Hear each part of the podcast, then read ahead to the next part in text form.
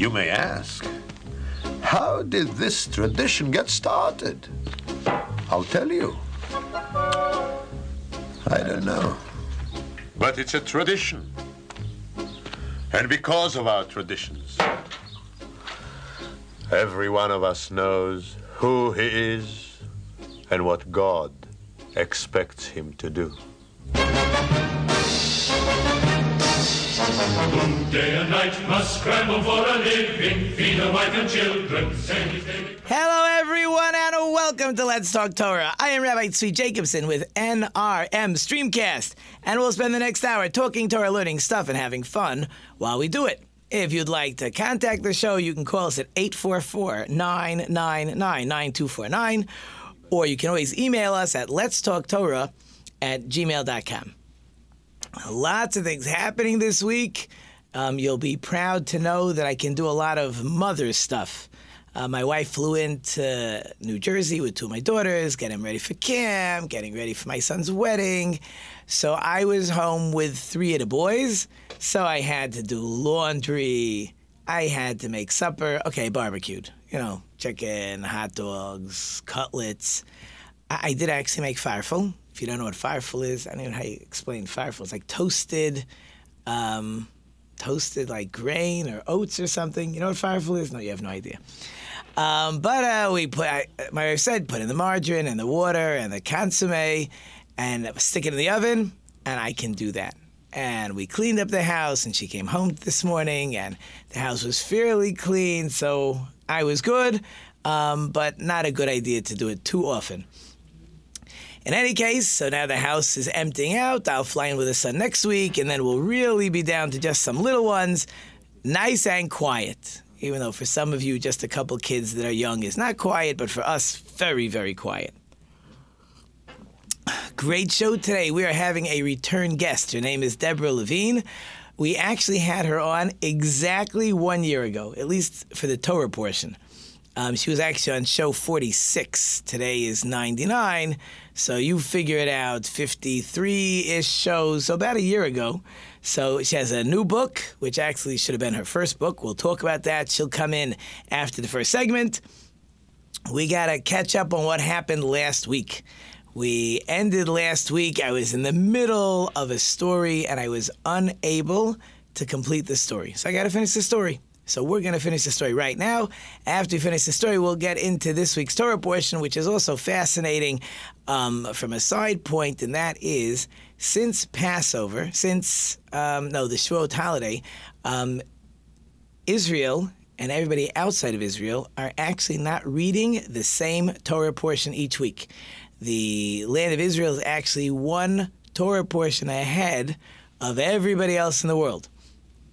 We're going to fix that this week. Israel will lein one Torah portion, we will lein two Torah portions, and then the whole world will be back on track.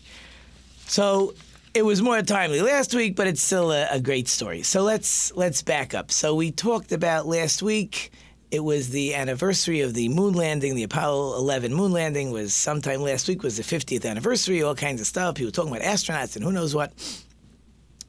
So, um, so the story goes back actually about six months before the moon landing, and as I was telling you, there was a Jewish broadcaster, either WABC, maybe it was WOR, one of those big New York radio stations. His name was Barry Farber. So Barry Farber had a rabbi on his show one time. His name was Rabbi Posner, I believe Rabbi Zalman Posner. And this uh, Barry Farber asked the following question. He says, I don't understand the Torah, the laws.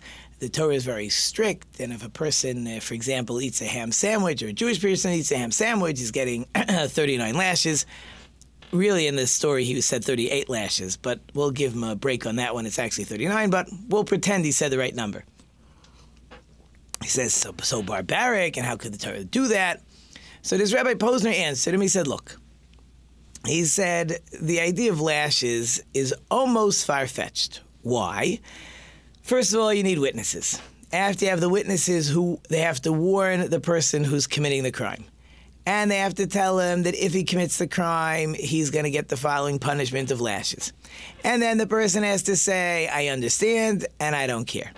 Then they have to bring the guy to court. Then it's going to be a high court of rabbis that have a very special, uh, what we call smicha, and, or that, that that they know everything. And that level of smicha, I don't have a good English translation for it.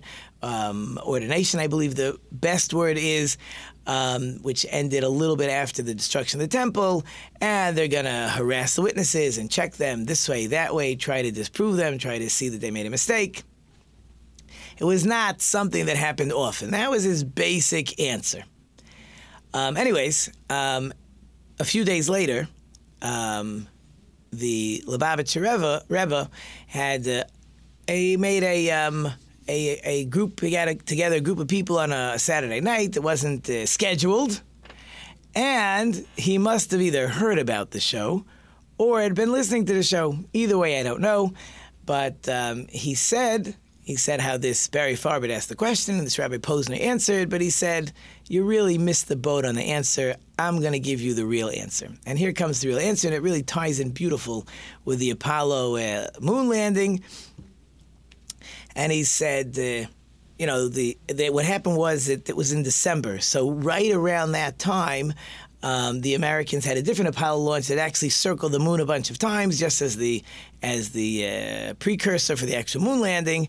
So again, it was the buzz 50 years ago about um, I don't mean Buzz Aldridge, but it was the buzz back then about what was going on and the moon landing. So the the the Lubavitch Rebbe said like this. He said, Let, let's let's look at the whole picture of this of this rocket launch. There have been in the last 10 years approximately 400,000 people working for NASA, working to make this moon launch happen. $24 billion, which was 50 years ago, we're talking, right? Who knows what it would cost you today, right? 240 billion, I don't know.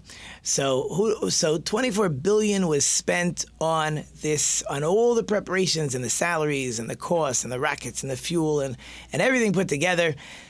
And you can imagine these astronauts that are going into the rocket, they're going to be, you know, hurtling towards the moon, are given a lot of information, right? In other words, what you can eat, what you can't eat, how you're going to sit if you need to stand, even how you're going to go to the bathroom, where you can move, what you can touch, what you can do. As a probably an entire book that they had to all memorize, you know, every single how they're sitting, where they're sitting, the whole business is was an, a very exact science to make it safe, to make sure that the the launch was a success. Just imagine for a second, they're hurtling towards the moon, they're off the Earth, they're on their way, and one of the astronauts says, "You know, I would really like a cigarette." Which sounds a little ludicrous because you could blow up the whole ship. Certainly, that was one of the things they weren't doing, and. Uh, and imagine the astronaut said, Come on, you can't have a cigarette now. You should mind your own business. Like, what are you going to do to me? So what are we going to do? They could throw you in jail. They could, who knows what, treason. They could throw the book at you for a cigarette. It's not such a big deal, a cigarette. You can't throw the book at me because I smoked a cigarette.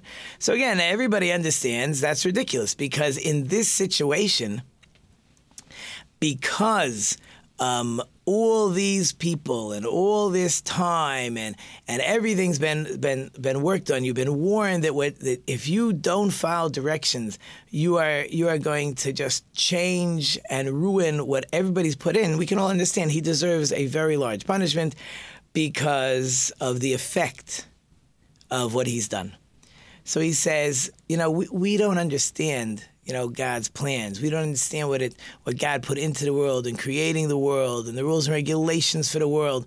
If we saw the whole picture and all and all the effort that God puts in to make everything run smoothly, you wouldn't have a problem understanding why there's 39 lashes when somebody does something wrong. The problem is we just see our little selves plopped into the seat we're in and we don't get the whole story. So that was the answer he gave why we're not understanding why there could be a great punishment for something that, that to us seems uh, not so important. And that's the answer he gave. It's a beautiful answer. It was more timely last week, but I felt so bad I didn't have a chance to tell you. I said, I got to get that in this week. Okay, so that's really still last week. Now we got to start this week's Torah portion.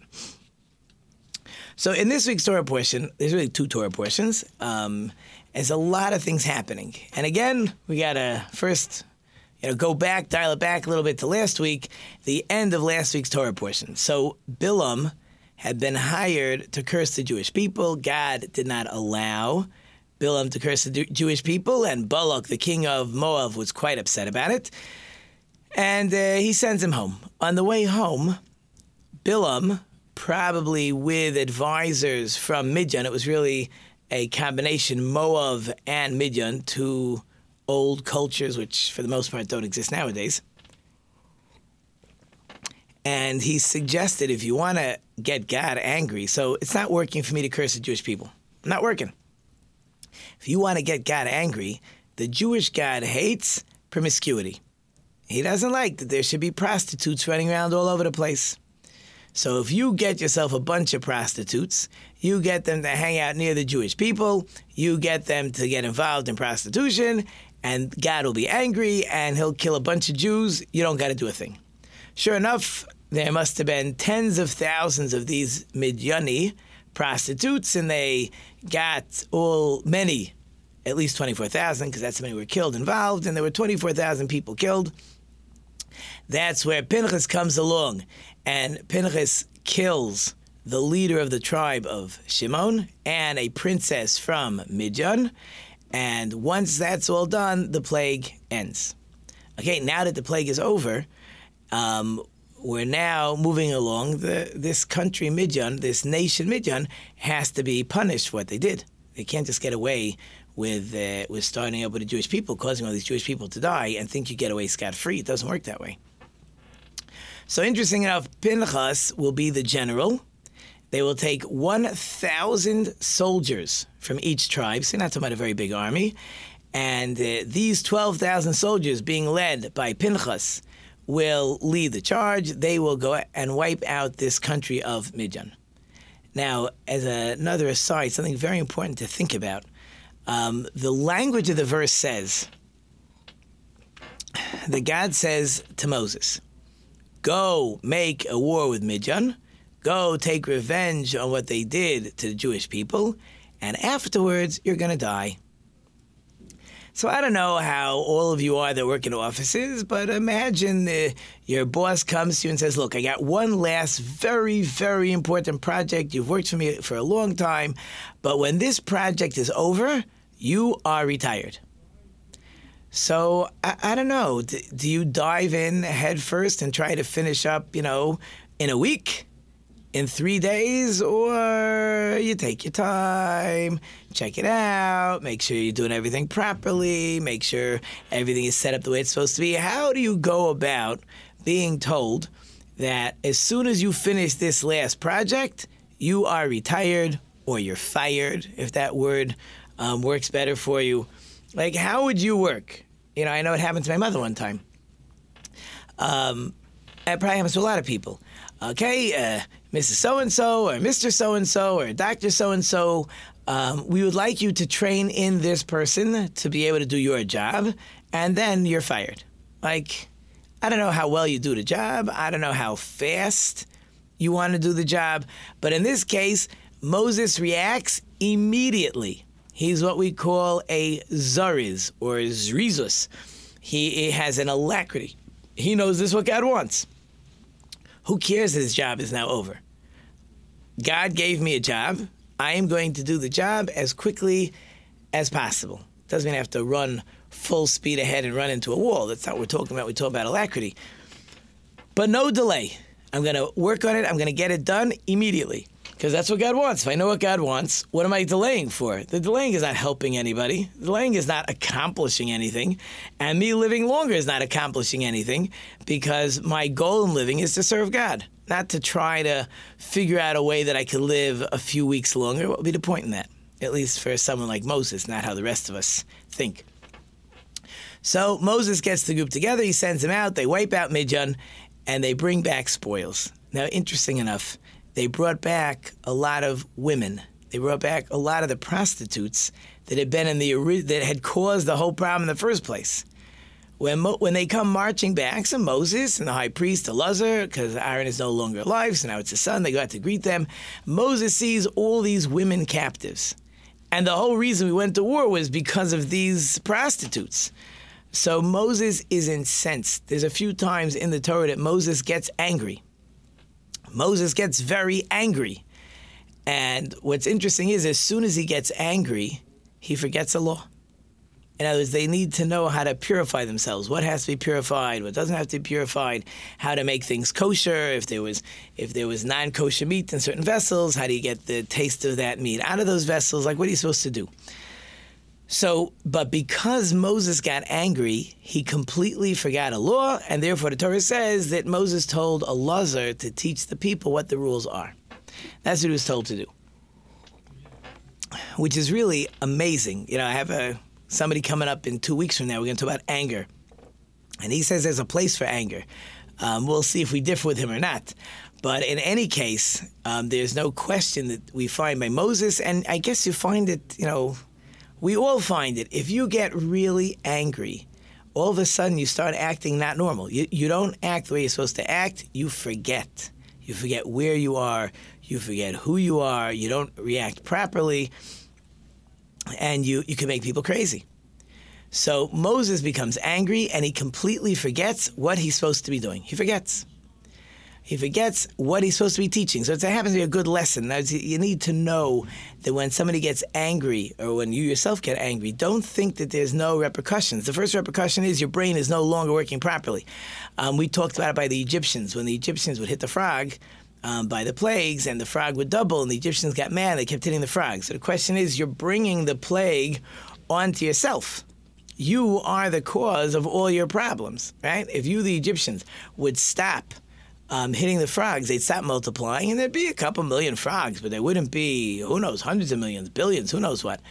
But again, it was, it's the same concept. When somebody gets angry, his brain stops working and they could do silly or ridiculous things. That's one of the things that can happen with anger, and it's in our family life. You get angry at your wife, you get angry at your kids, you're not thinking anymore. If you see you're getting angry at a spouse, at a at children, at students, you really got to take a break. You got to step back and say, "My brain is not working. I cannot talk to you right now. Let me calm down. Let me relax." And I'll figure out exactly um, what I should be thinking when my brain is working properly. That's what happens when a person gets angry. And here comes my music. And I barely touched the surface. But when we come back, we are going to be joined by Deborah Levine, author of the Ma- the Magic Marble Tree. So she'll be joining us right after the break. Hold through the break. You're listening to Rabbi Tzvi on Let's Talk Torah, and we'll be right back. Welcome back to Pop That Culture. That's the horror movie. Bury the phone in the pet cemetery. It's got a cord. I'm Ben Rose for the Motor City Juke Joint. I'll have interviews with musicians and a playlist curated by me just for you. Hello, folks. Welcome to the Greg Russell Movie Show. When I have a couple cocktails, everything's funnier. I still just love that line. Producer, director, how did this whole thing come about for you? Hey, how are you? I'm Gerald Valley, and I want to invite you to listen, watch, share my new show, The Drop In. It is going to cover skate, music, culture, actually all sports. I have some great guests lined up, and it's to inspire and motivate people to make the most of this life we have. Check out the inspiration, the stoke, and the life of The Drop In with Gerald Valley.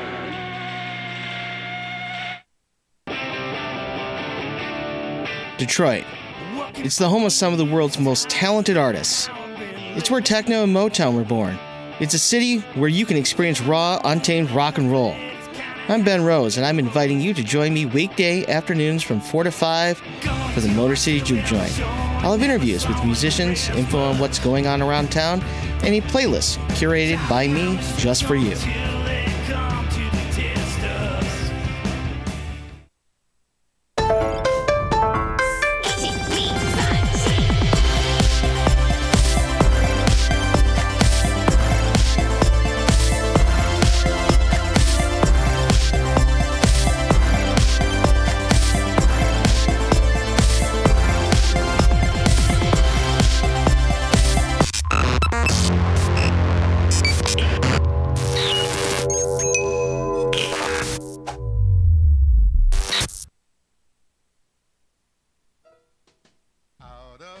Tree of life, I just picked me a plum. And we're back. And I'm not sure if we're having technical difficulties. My guest tried to call me um, while we were having the show. I obviously can't speak to her, pick up my phone. I mean, I could, but I'm not going to pick up the phone while we're while we're talking. So um, therefore, I think they spoke to her on my phone, and now they're going to call again. I guess the Skype is not working, so we'll be joined by Deborah, hopefully momentarily. So I'm going to talk a little bit more about what's happening in the Torah portion, and then as soon as I get interrupted, um, then we'll talk to Deborah. So, so Moses gets angry. So, so Elazar has to teach the Jewish people the laws of purity and other stuff. Moses also has all those women executed. Says these are the ones that caused all the the sinning in the first place. They can't be allowed to live, but the very little girls could be kept as slaves. They collected a tremendous amount, and very interesting, um, the soldiers that went to war were not able to keep all the spoils. It was interesting. It was, it seems half the spoils were kept by the soldiers, and the other half was sort of divvied up amongst the other tribes. Now, one of the things we find, one of the things we find is um, is they, they they collected a lot of sheep and cattle, and it seems specifically okay. It seems we they collected a lot of sheep and cattle, which was going to lead to the tribes of Reuven and Gad. Um, I'm having so much I want to say out of the land of Israel. We're going to talk about that soon. But now I know we're joined by Deborah, um, author of 13 books, most recently, The Magic Marble Tree, founder and editor of the American Diversity Report, and LinkedIn Superwoman. Um, Deborah, are you there? I am here. okay, sorry for the confusion. I have no idea what happened. That's why I sit on this side of the microphone, and I couldn't pick up your phone because the show had already started. But you laughed. You laughed. I mu- Are you there, Deborah? I am here. I am so sorry for the confusion, but let's go forward. Here we go. But I got a chuckle out of you. I know this has nothing to do with what I want to talk about. What is a LinkedIn superwoman? Oh, uh, there was a, a a, a drive for women to become these superwomen on LinkedIn, and someone nominated me, and there you have it. Ah, so exciting. so amazing. So, actually, I thought it was pretty fascinating. We actually spoke approximately a year ago. Not a year ago to Yeah. the not a year ago to the day, but it happens to be when I look back in my notes, it was show 46, and today is 99. Interesting enough. No, 98. It's 98 99. I have no idea. We'll find out when I look later. but but in either case, um, it was the same Torah portion. In other words, so this week happens to be a double portion called Matos and Maseh. And when we spoke the, on your last book, The Liberator's Daughter, um, said it happened to be the Torah portion of Matos. I thought that was pretty interesting. So um, before we even get into the book, um, we talked about a book that you wrote about your father and his and his war experiences in World War II, and uh, and now you've written another book called The Magic Marble Tree, which really probably should have been written first. But um, before we even go there, um, why did you call your book The Magic Marble Tree? You know, I was never going to write this book in the first place, or even in the second place.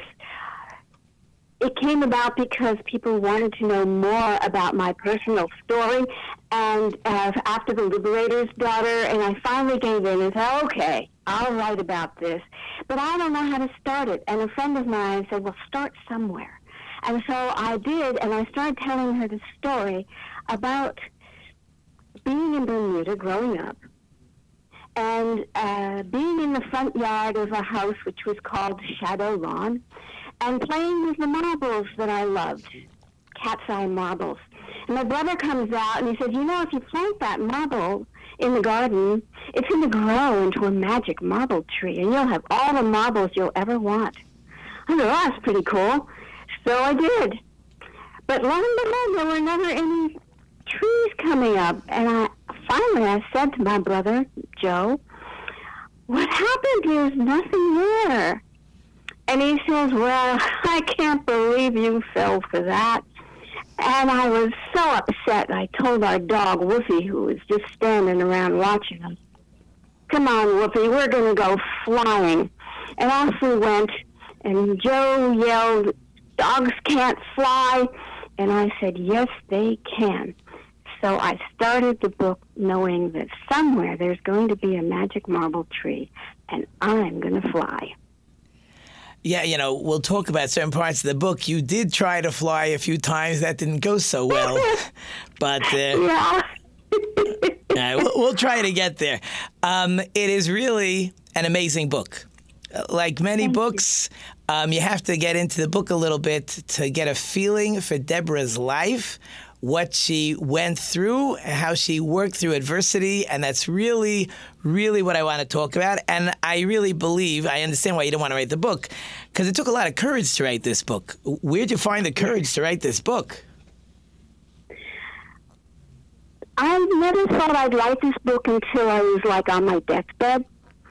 Uh, but I was con- convinced that my journey, the things I've overcome, and how I've done it actually has some value for other people. It's not just an expression of my own journey. And it has. It's healing. I think it is healing. Not only is it healing for you, but hopefully when people read your book, um, they'll learn that. Uh, there's really nothing that should stop anybody from moving on with life. So let's let's uh, dive into it. We'll try to go through different stages in history obviously you grew up in uh, Bermuda at one point, and mm-hmm. uh, you loved to dance. Dancing yeah. was your thing. And even at a young age, when dancing became your thing, uh, something got in the way. What happened? Yes, dancing was something I always wanted, and uh, the first time that it was taken away from me was my own fault. That's when I tried to fly off a slide and fell and broke my leg. And that put an end to dancing for a bit. Yes, indeed. And just, and as a side, just because it's a cute story, just people should get to know your personality just a little bit. Um, there was like a tree, there's a swing or something on a tree, and the and the workmen were cutting down trees, I guess. Uh, oh, that one. Mm-hmm. Yes, uh, and I was very upset with them, and so uh, I I had to stop them. And I was like five years old. I stood in front of the tree, and um, apparently there was a lot of yelling, and my mom looked out the window. Later, she said, "You haven't lived till you've seen a five-year-old hold hold off a half a dozen lumberjacks." I actually wish I could have seen it. That would have been certainly very entertaining. But Bermuda was not where you were going to you know, stick around forever. Um, and yeah. you you moved up to Long Island, and yes, great, yes. to Great Neck. Why do I think there's two parts to where you moved to Long Island? But that's okay. I'm remembering. Yeah. So you moved up to Long Island. You went to school. Um, you uh, you school was not so easy for you. Um, I actually think you said you were bullied in school. Uh, yes, I was, and uh, part of it was because I sounded so British uh, and different. Uh, and uh, so that makes you a, a, pretty good target for bullying. Uh, and uh, this uh, one little boy and his friends um, kind of waylaid me and and hurt me, dragged me around a parking lot, and I had to run home, and my knees were skinned, and I was crying. It was hard. So, what did you do to to what did you find that you could work through to, I guess, ignore those guys? it's amazing that bullying gives you uh, fear uh, that is both horrible and life saving. If you can run, I could run really fast. uh, but uh, one of the things that happened is my older brother uh, Joe, uh, intervened and uh, cornered the kid, brought him back home, and made him apologize. And so I have a great, a great uh, thank you to give my brother for protecting me. And when people protect others, um, it makes it a little easier to keep going. So, did you get back into dancing already then, or not till you got into high school? No, I I started dancing uh, again uh, in um, oh I would say it was like fourth grade, and I went to ballet classes and uh, got my little pink ballet slippers going because the ability to dance and move to music was something that was so healing and it was such a passion that uh, my parents were, even though they had very little money, were set on giving me those lessons. And because we were in New York, uh, my mom took me took me down to Radio City Music Hall to show me real live dancing, and that made everything so much more beautiful in America. Now, eh, was it at this point already that you had uh, one of your first uh, issues that you could no longer dance, or that didn't happen until high school? Uh, no, I broke my leg in uh, in uh, elementary school. So, uh, so that was the first time that I had to uh, cease and desist. Uh, but I went back to it in high school. I had, fortunately, I was able to pick up the violin and play in those years that I didn't dance and music was very healing also. But it wasn't the same. I went back to ballet in high school and uh, became um, the artistic director of the high school dance company. Yeah, so that was, now that was, I think, yeah. into when you were when you were a junior, right? Uh, that was actually my senior year. I was dancing as a junior, and that was when, and I think this is what you were interested in. Right. This is what I wanted to talk had, about. Yeah, I had uh, something happen, and my knees gave, gave out on me. I couldn't dance anymore. And I, I wasn't sure what was wrong, neither were the doctors. Uh, but it wasn't going to happen. I wasn't going to be uh, part of our performance at the World's Fair as we had planned.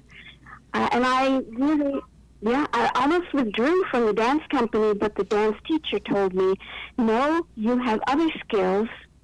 Become the artistic director and choreographer, stage manager. I said, I don't know anything about it. She said, you'll learn. And I did. Wow, that's amazing. So, um, how long, and I was, what, once you had the problem with your knees that you couldn't get up and get around, this was just something um, physical. This was this was something the doctors were looking for. They couldn't find anything wrong with you. This was psychological. Do, did you even know what it was? Did anyone know what it was? Well, they gave me a couple of ideas. They said maybe it's arthritis. Uh, they gave me some medication, uh, steroids. No, nothing worked. My guess is that uh, it was the beginnings of uh, fibromyalgia, uh, and it was going to be, it was a wake up call that I would be dealing with pain all my life. How, I mean, this, I was wondering as I'm reading the book, as a, as a young girl who loves mm-hmm. to dance, um, mm-hmm. and your legs are everything if you need to dance. How frustrating is it that the thing you love most was just ripped away from you? Well, it was, it was more than frustrating. It, it was like a, a kind of death, you know, and I mourned for my life that I had. Uh, and there was no way to know if I would get use of my leg back uh, or when. Uh, there was a suggestion that I not even go away to college, to Harvard, because who knows what was going to happen to me. And I made a decision you know, I'm going, uh, and if I drop dead in the middle of Harvard Square, so be it. But I'm not going to just lie here and take this. So, uh, how, however long you were, I guess, in bed till you were able to get out of bed, till you had to walk again, you were able to walk. You just couldn't dance. Or even that I'm wrong? Um, well, it was actually difficult to walk. It had to be very slow. I was given the the uh, permission to use the elevator in the school because I couldn't go upstairs and downstairs. So there were some very basic things that I couldn't do. Okay, so before we get to college, um, besides that in the arts and in dance, you're obviously very talented, and and you if you can't dance, you're going to help others dance. Um, you're also a pretty good writer, and you actually um, had a, a I guess a flair for writing, and I think it got you in trouble sometimes. yes, indeed. Well, I was a very sweet uh, British colonial type young lady, very uh, engaged in being polite and correct. Uh, so writing gave me the one outlet in which I could say whatever I pleased. Uh, that often came as a shock to my teachers, uh, and there were some repercussions to that. Sounds funny. A teacher asks you to write something, and you just yeah. write it the way you see it, then that could be very mm-hmm. sharp. But um, yes. I think I can't remember. I, I, wrote down the line. I can't remember where I wrote it. I'm not seeing it on my paper. But something to the effect that a teacher asked you of the five things. If you could have five things, what would they be? And most people would pick, I don't know, a house, a car, a pool. Uh, but you were much more philosophical than that. Yes, that's correct. I picked things like wisdom and kindness, uh, and those were the things that mattered to me. And that was kind of a shock. It turns out that I was absent the day she passed out those uh, uh, papers, and I wasn't there, and she wanted to know who wrote this because it was actually anonymous. Uh, and um, later, my friend Judy came up to me and said, I know it was you. I said, Yes, indeed. it was. Um, and it's been something, of course, that I've pursued ever since. Yes, that is for sure. You do a lot of writing with with the diversity report and other things you've been doing. If we we're trying if we get there. I'm not sure if I skipped one other thing. I just thought it was important to point out. Um, you weren't only involved in the dance class in school, but you were also involved in teaching children um, from. Uh, from uh, inner city neighborhoods also about dance? Did that happen? Did I skip that part or that didn't happen yet?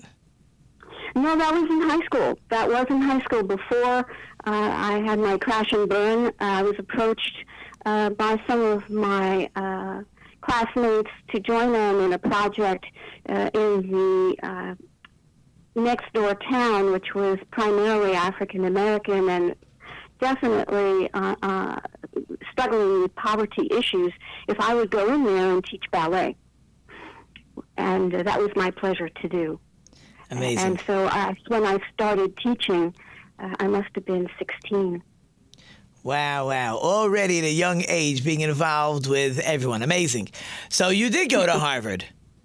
And uh, and of course, like every student going to college, you made sure to follow the straight and narrow, and you you followed the course exactly the way they wanted, right? Not really. Not really. Not at all, in fact. well, I didn't really know that a freshman couldn't simply go walk over to Harvard Divinity School and register for classes. So I did, and I ended up in those classes. And it wasn't until the final exam when I went to talk to the teacher about, you know, maybe I needed a little help with uh, uh, deciding on a, uh, a topic for the essay that I was. It was discovered that I was there, and I thought he'd heard himself laughing. Yeah. yeah, that's Deborah. So, um, were you able to dance when you got at some point back in Harvard? Were you able to get back into dancing, or you you you still were not well enough to do any dancing? Unfortunately, I was not. I, I may have tried to take a, a, a little bit of, of classes, uh, but in reality, um, I was a, I struggled physically through the first two years, and then it caught up with me again, and I had to take a year off. Right. So even as whatever this disease, whatever it was that was affecting your body and certainly putting you in pain, um, you actually had to drop out of college, or at least to going to Harvard. Yes. Yes, I, well, I dropped out of Harvard uh, between uh, my uh, uh, um, sophomore and junior year, uh, and uh, then went back for my junior year and was not able to finish it and completed my college degree living at home and going to uh, NYU, New York University in Greenwich Village in the 60s. Oh, a, a good place for a dancer and a violinist. The perfect place, except that. Uh, it was wild. yeah, dancing wasn't working. So you ended up going out. Your family moved to Cincinnati? Yes, to Cincinnati. Uh, and my father uh, became an executive with Federated Department Stores, and we moved out there. Uh, at the time I had gotten my degree, I was working as a gal Friday in the garment district in New York City, uh, which is a whole other story. And uh, I didn't, I didn't have the money to stay there by myself, so I moved with the family. Yeah, I always found that interesting that a uh, a, a, girl who goes to Harvard goes to NYU, and the best job she can get coming out of college is she's a gal Friday. And it, I don't think it was much better when you got to Cincinnati. Um, but when you got back to Cincinnati, did you again become well enough to get back into dancing? Not at first.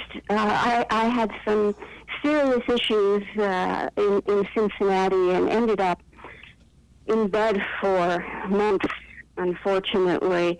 Uh, and when I when I got out of bed, um, I decided we only live once, so uh, I actually went back to graduate school and started a degree in urban planning. And um, while I was not able to finish it because of my health, it did qualify me to get a job running a nonprofit uh, on campus, and that meant that I had some some money. Um, it would be uh, a while when I had to stop working nine to five that I decided to be an entrepreneur and open up my own dance studio. Amazing. Which I did. And one, there was not only did you have your own dance studio, but you had special students that you taught if I recall correctly. Yes. Yes, I, I have this passion to help others with disabilities. So I got some. I got a grant from the city of Cincinnati to teach uh, at a school for the deaf, St. Rita's School for the Deaf, and I also taught at a school for the blind, and I taught them dance also. And I created manuals for teaching these people uh, as it was I wasn't considering myself a writer just yet, but the passion for writing down everything and documenting it was already there. Wow, amazing. Again, we're speaking to Deborah Levine, author. Eh, well, she's been an author many times, but now we're talking about her book, The Magic Marble Tree. And we're talking about dance, and we're talking about how Deborah used dance to uh, keep fighting through whatever was affecting and afflicting her body that didn't let her dance, and it would go away for a little bit, then come back and go away and come back. And you kept going back to dance, which is really amazing that you didn't give up, which is not you. No giving up. You know, I, what I did is I said, okay, take a half hour to give up, be depressed, say, we're doomed, and then move on. And it worked. It's amazing. And hopefully everyone can also learn the same thing. Um, did the doctors ever figure out what it was? As time went on, um, there were some incidents that did reveal parts of it. Uh, for example, as I was executive director for a nonprofit, I was one uh, of a Jewish Federation and uh, over in Uzbekistan for a mission and got terribly ill. When I came home, I went through all kinds of tests and they found a lot of genetic issues uh, uh that had uh, been percolating for years. Uh, and one of them was that I was a celiac, that I would have to change the way I ate completely, but that a lot of the damage was already done.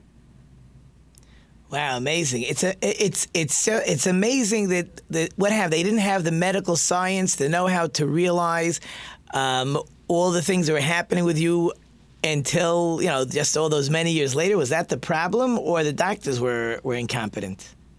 I think part of the problem is that it, that the the issue started to surface so early that the medical profession uh, did not have the ability to look at it properly, and di- it didn't occur to them what was going on, especially uh, as there was an addi- there were additional genetic issues having to do with my parathyroid gland that I didn't even know was a thing, uh, and wasn't caught until uh, quite uh, recently, uh, and that um, required surgery, required a whole different way of life uh, to deal with that. I can I can't imagine how, frankly, I went through all of that when I was younger and had no clue as to what was happening and had to deal with it by myself. It's amazing. It really your your life story, and I'm so happy that you wrote the book. I so hope people will learn from you. I have about I can give you about 30 seconds, Deborah, for two things. I would like you to leave us with a message, and I would like you to tell us how to get your book. All right. Uh, the book is on Amazon, The Magic Marble Tree, and the message is never give up, never give up, never give up. Deborah, you're amazing. You're amazing. Not just a LinkedIn superwoman, a real superwoman. I so appreciate you keeping in touch and sending me the book and letting me read the book and sharing um, your life with us and uh, your what you went through and how you fought through it. Thank you again, and I'm sure we'll be in touch. Be well. Thank you. We'll definitely try that one. bye bye. Okay, bye. Well, a great book to read. Not such a long book. I mean, I read it on Kindle, so I can't tell you how many pages it really is. Not such a long book, but really a, a, a fascinating just how she dealt with a lot of issues that I think most of us would just uh, roll over, roll into a ball, and give up on life. She definitely did not give up on life, and I hope we learned a lot from that. So, and here comes my music, and we only got time for one segment. Hopefully, we'll be joined by Yonason Goldson after the break. You're listening to Rabbi Tzvi on Let's Talk Torah, and we'll be right back. Why are we here? What makes a person truly good? For those answers, you're going to have to take a philosophy class. But if you're more interested in who would win in a fight between R2D2 and a Dalek, watch Get It to the Geeks.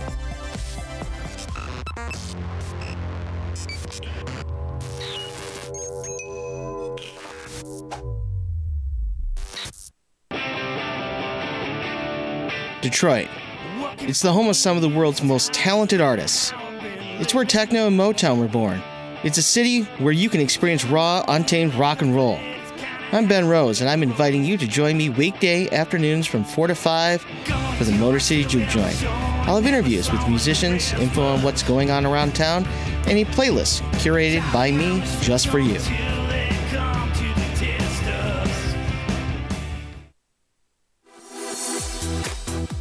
Welcome back to Pop That Culture. That's the horror movie. Bury the phone in the pet cemetery. It's got a cord. I'm Ben Rose for the Motor City Juke Joint.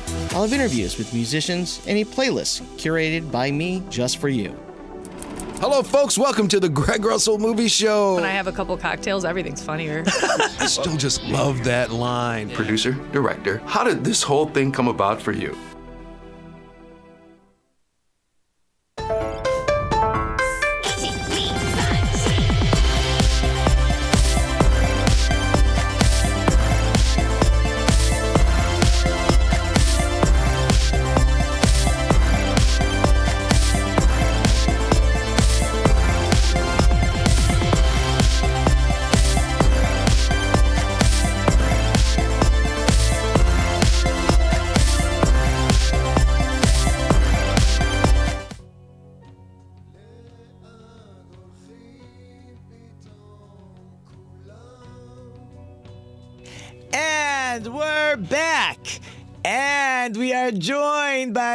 By Yonason Goldson of Ethical Imperatives. Yonason, how are you today? I am wonderful. It's back from the Rocky Mountains where I saw God's handiwork right before my, my, my eyes. Amazing. Before I let you start, um, I, I did tell you we talked about it last week.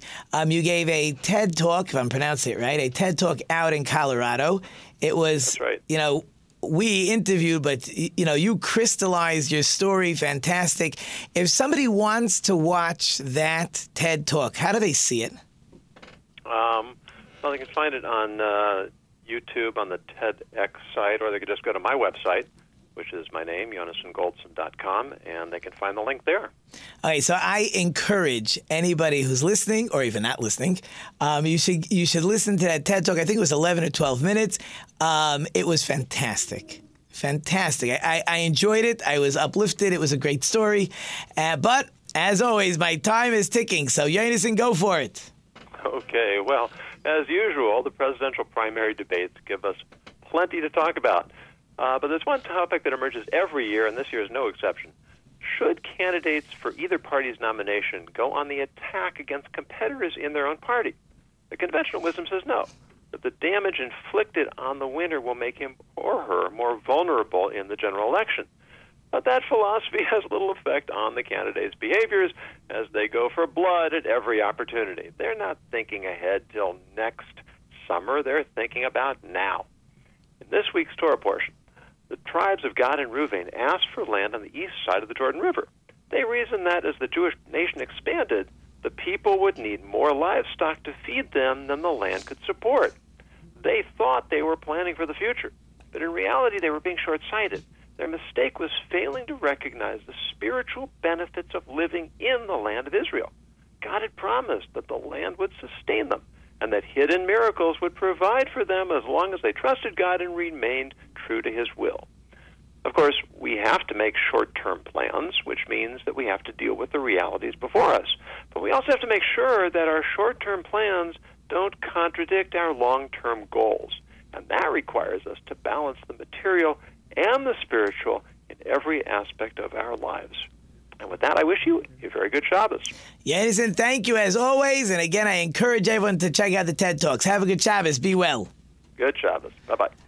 All right, now actually at this time we always bring up my poster. I'm up to poster number 12, but Kelsey is not behind the glass to tell me, but Angel is, and Angel's giving me the thumbs up. So right behind me is our latest letter, and we hope Kelsey is enjoying vacation. I did not know in her contract she was allowed to take vacations, but clearly she is. But here we go. Anyways, the letter Lamed is the largest letter in the Jewish alphabet. It's a very tall letter. It's a very wide letter, and I, I, you know, I found an interesting word. This I don't believe this is a a biblical word. I believe it's a more modern Hebrew word, but such a great word. The word is lehitraot, which people say when they say goodbye to somebody. In Israel, they'll use the word lehitraot, lehitraot, lehitraot. Um, it's a great word. I don't really think it means goodbye. I think it's translated as goodbye. I actually think it means uh, be well which is what I seem to say all the time when I say goodbye to people. So if I would be broadcasting in Israel, I'd say Lehitraot every time I finish talking to somebody. Instead, I say be well. It's not just goodbye. I sort of want to leave you with a blessing when you're on your way out. And I say, have a good day. So that was my letter this week. And my son um, told me a story the other night, which I then told my class. And I said, it's hot off the presses. And they said, eh, our rabbi two years ago told us that story. So it's not such a new story, but it happens to be a great story. So I believe the story takes place in Israel. Um, almost at this time of the year, about a month later, when you get to a couple weeks before the high holidays. So there are prayers that are said called slichot, like to ask for forgiveness, and those are said um, before the prayers. Generally, you got to wake up a little earlier. It takes about 15, 20 minutes. And those are said a week or two before the high holidays. So there was a group of Ger Chassidim that wanted to go with their rabbi, with their rabbi, and they wanted to go pray with him that morning. So most of them, like happens in Israel, get on the bus. Most people don't have cars. It's it's almost more convenient to take the buses. They have a very good infrastructure there. So most of them took the bus. One guy took his minivan. Anyways, he must have been behind the bus. He sees the bus, bus breaks down. He pulls over to the side, and a pile of guys come and say, Come on, you, you can't leave us stranded here. You got to take us. He said, How many people do you think I can fit into my minivan? Like, I can't, I'm not going to pick. So I'm going to close my eyes. Whoever gets in, you get in. If you don't get in, I'm not saying who comes, who goes. That, I'm not doing it.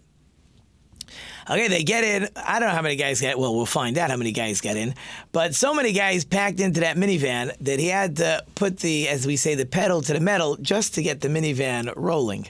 Well, sure enough, whatever it was, a little while later, a cop sees the car is so weighted down that a cop pulls him over, tries look in the back to see like what is weighing down this minivan, and he just sees people. So he goes to the passenger door, opens the door, and they start just rolling out. He counts 15 people. Now, I have a minivan. I couldn't fit 15 children. These are 15 large adults. Anyways, he says, Come on, this is dangerous. You can't drive like this. I'm going to give you a ticket. We're going to go to court tomorrow. We're going to take care of this.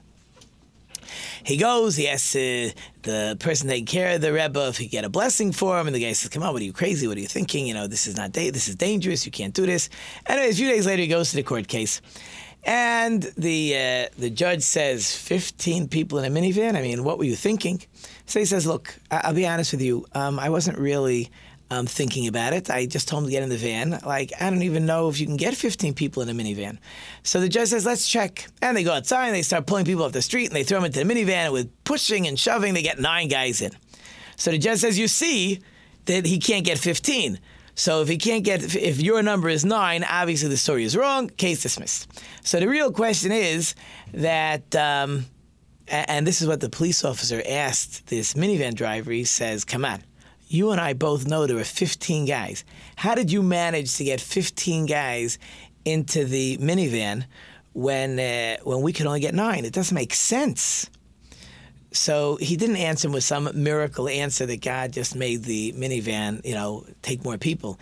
He said, here's the difference. When you put those nine guys in the minivan, none of them wanted to be there. When no one wants to be there, there isn't room for anybody. While in my case, all these guys wanted to be there. And since all these guys wanted to be there, they made room for each other. So it becomes a fantastic lesson in life. When we make room, there's room for everybody. When we don't want to be somewhere, there isn't room for anyone. But I see my time is about to run out. Run out. It's been a great show. You know, I couldn't do it without all my wonderful sponsors and listeners, and I couldn't do it without anybody. So thank you to my wonderful production team, of course. Uh, only almost all men here today: Cole, Steven, Ethan, Zach. I think Alana's in the back somewhere. I hope I left you some food for thought. Until next week, I'm Rabbi Tzvi Jacobson. You've been listening to Let's Talk Torah on NRM Streamcast, and until next week, don't forget to think about it.